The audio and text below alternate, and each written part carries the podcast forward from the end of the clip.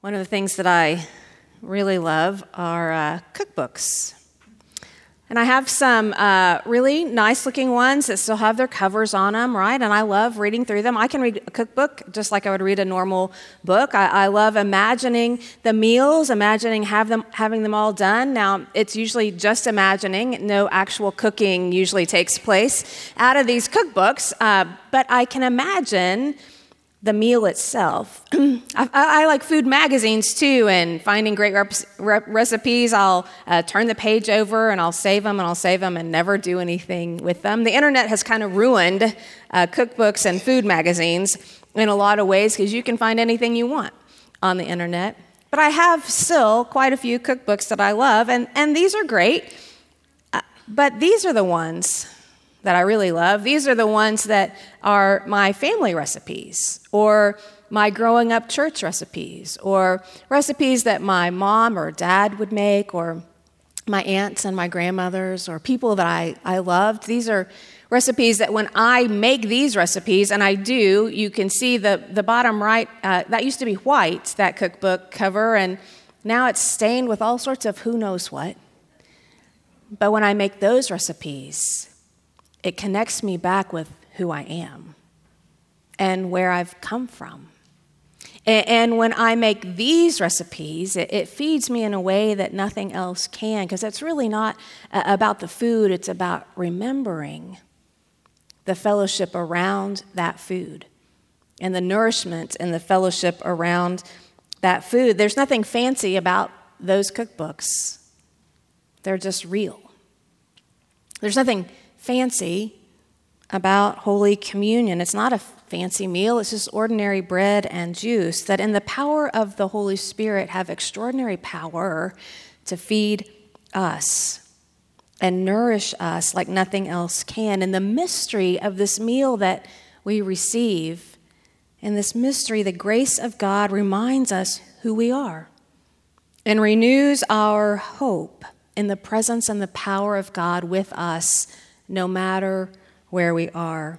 In spite of what might be happening in our lives or in the world around us, when we come to the table and receive this meal, we remember that we belong to something greater than what the world would tell us.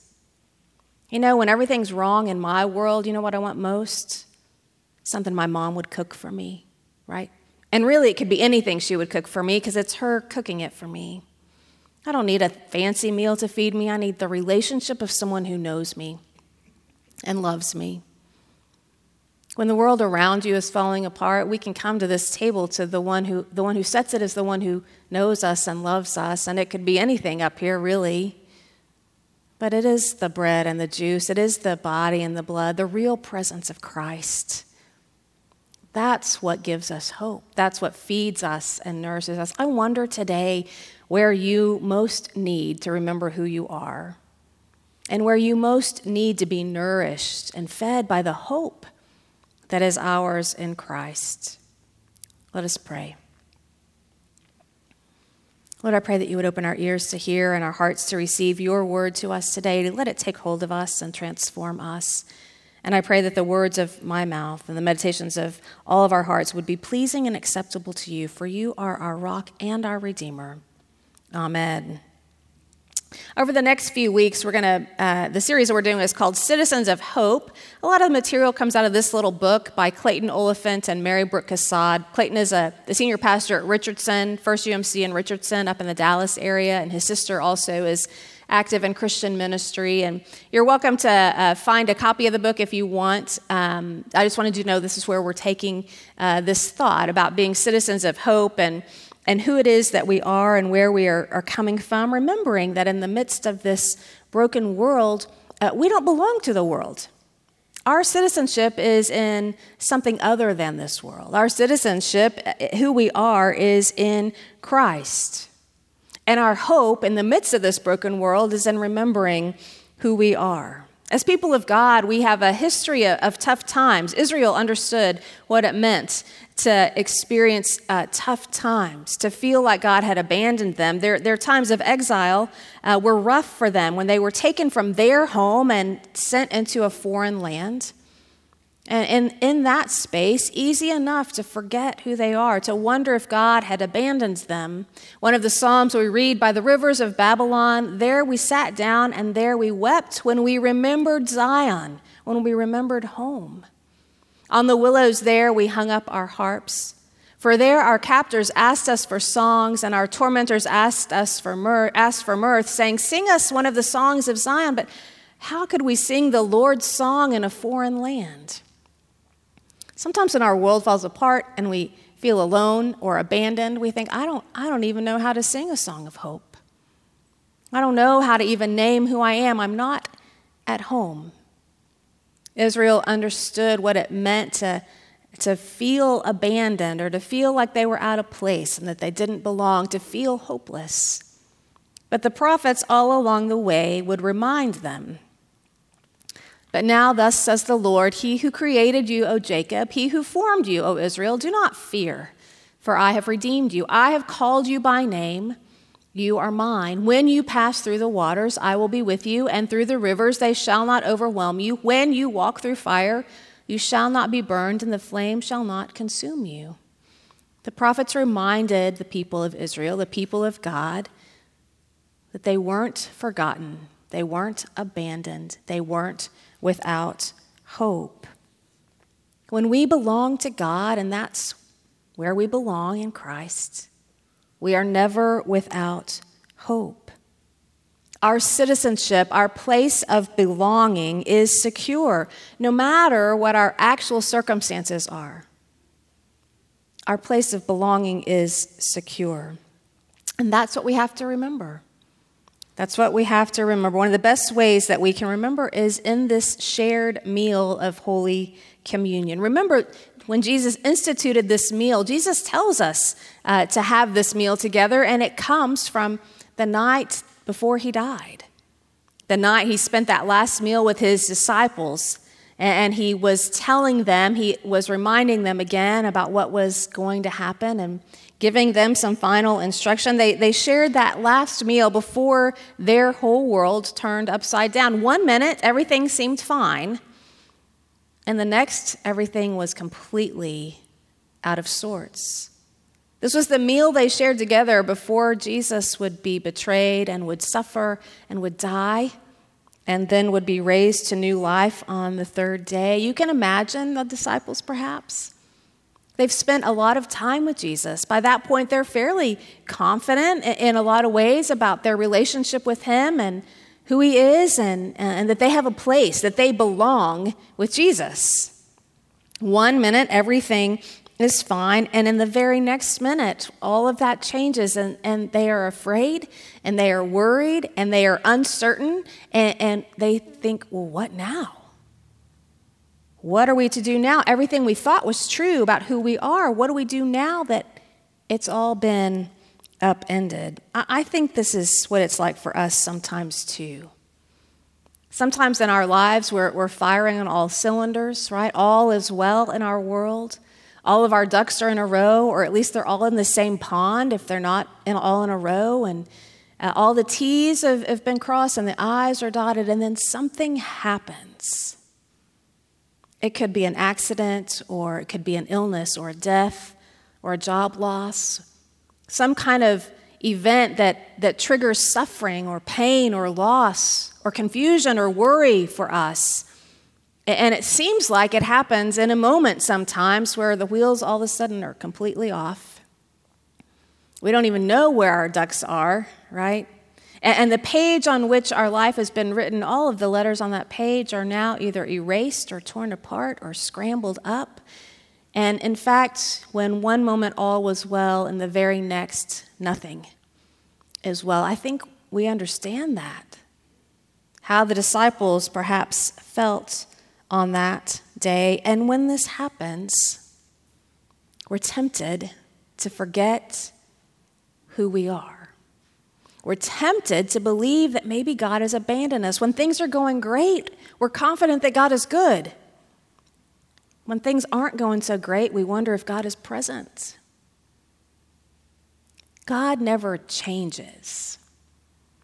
God is always good, and God is always present. What changes sometimes for us is that perspective or the circumstances or our, our vision about where we are.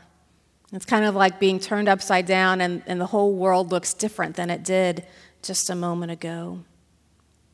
And when that happens, it's important for us to remember, and one of the best ways for us to remember is in the meal of Holy Communion. Jesus tells them to do this.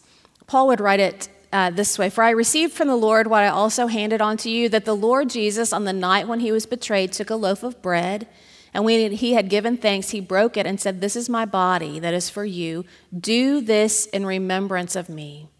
In the same way, he took the cup also after supper, saying, This cup is the new covenant in my blood. Do this as often as you drink it in remembrance of me. For as often as you eat this bread and drink the cup, you proclaim the Lord's death until he comes.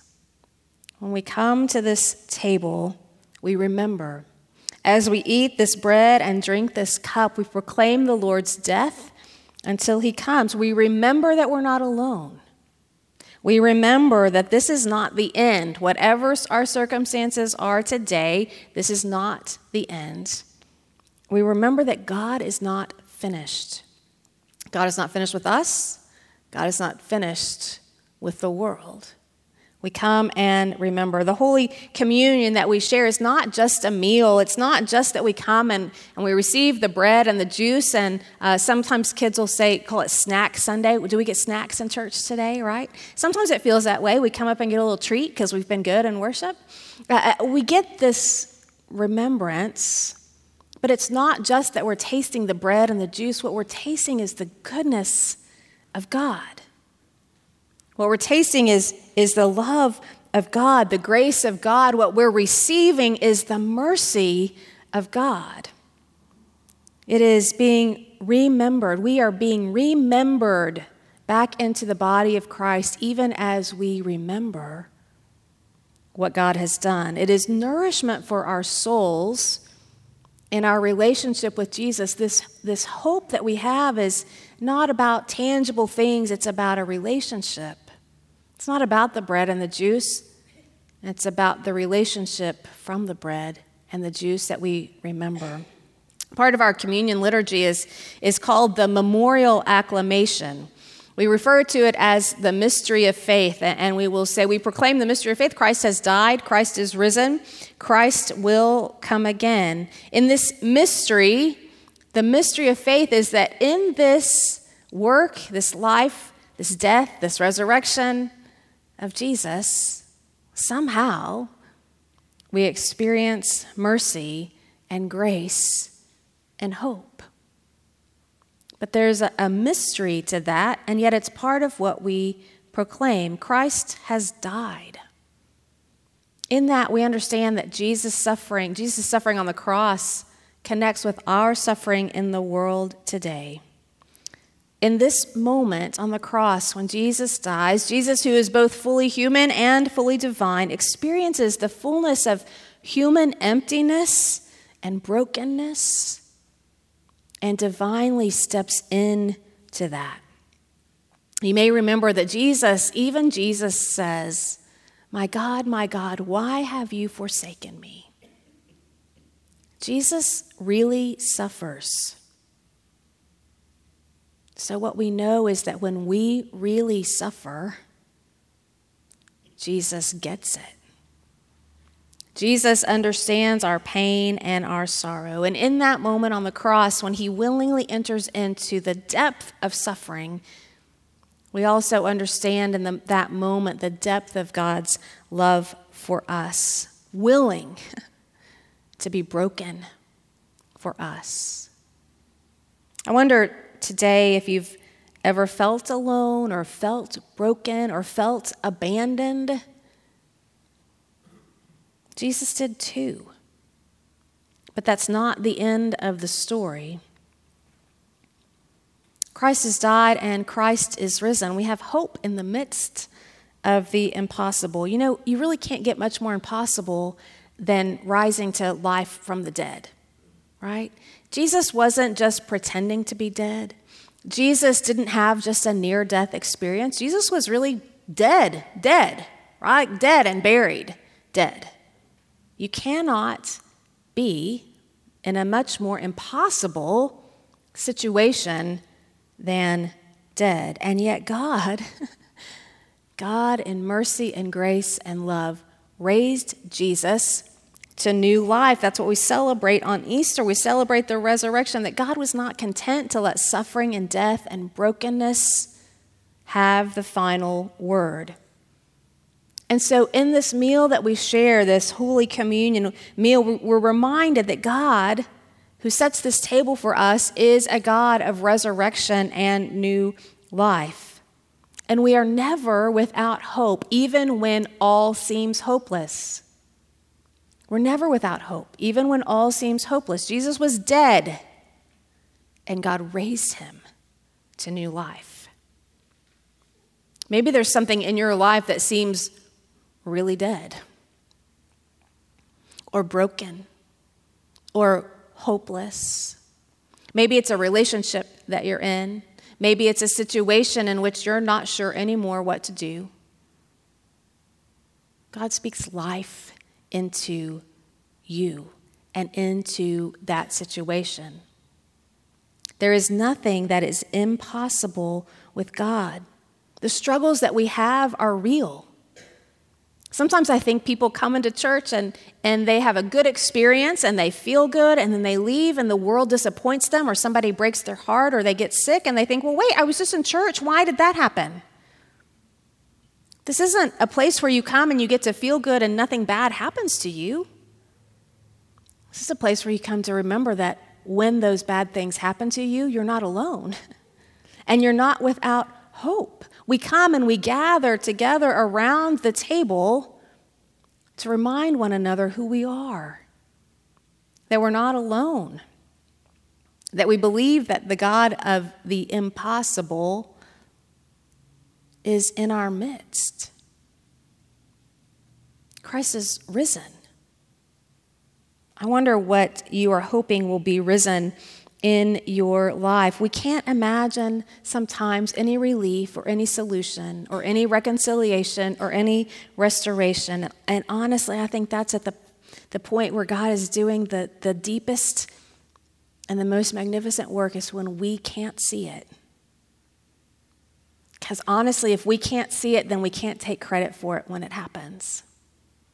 Sometimes it takes us getting to the bottom of impossible for us to understand the grace and the power of God to bring new life, to restore hope, to bring us together with one another. This is God. This is God who, uh, who raised Jesus from the dead. This is God whose ways and power are not anything like ours. This is God to whom we belong and in whom we hope. What do you bring to the table today that seems impossible for you right now? Christ has died and Christ is risen and Christ will come again. That's not just the end, there's, there's a future that is also filled with hope for us. We know the hope in Christ. We have received new life. All who are on Christ have been made new. And we still live in a broken world. And yet, God continues to be at work in the world around us. This is a world that God loves, that God created. We are on this, this planet with uh, all of these billions of other people whom God loves, whom God created. God continues to be at work in the world and in us so that it is moving toward this point of all being made new. Christ will come again, no matter how bad things seem right now, no matter how defeated you may feel. God has the ultimate victory. This day, this moment, this situation, this betrayal, this pain is not the end. No matter how long it may seem for you, it's not the end. God wins always.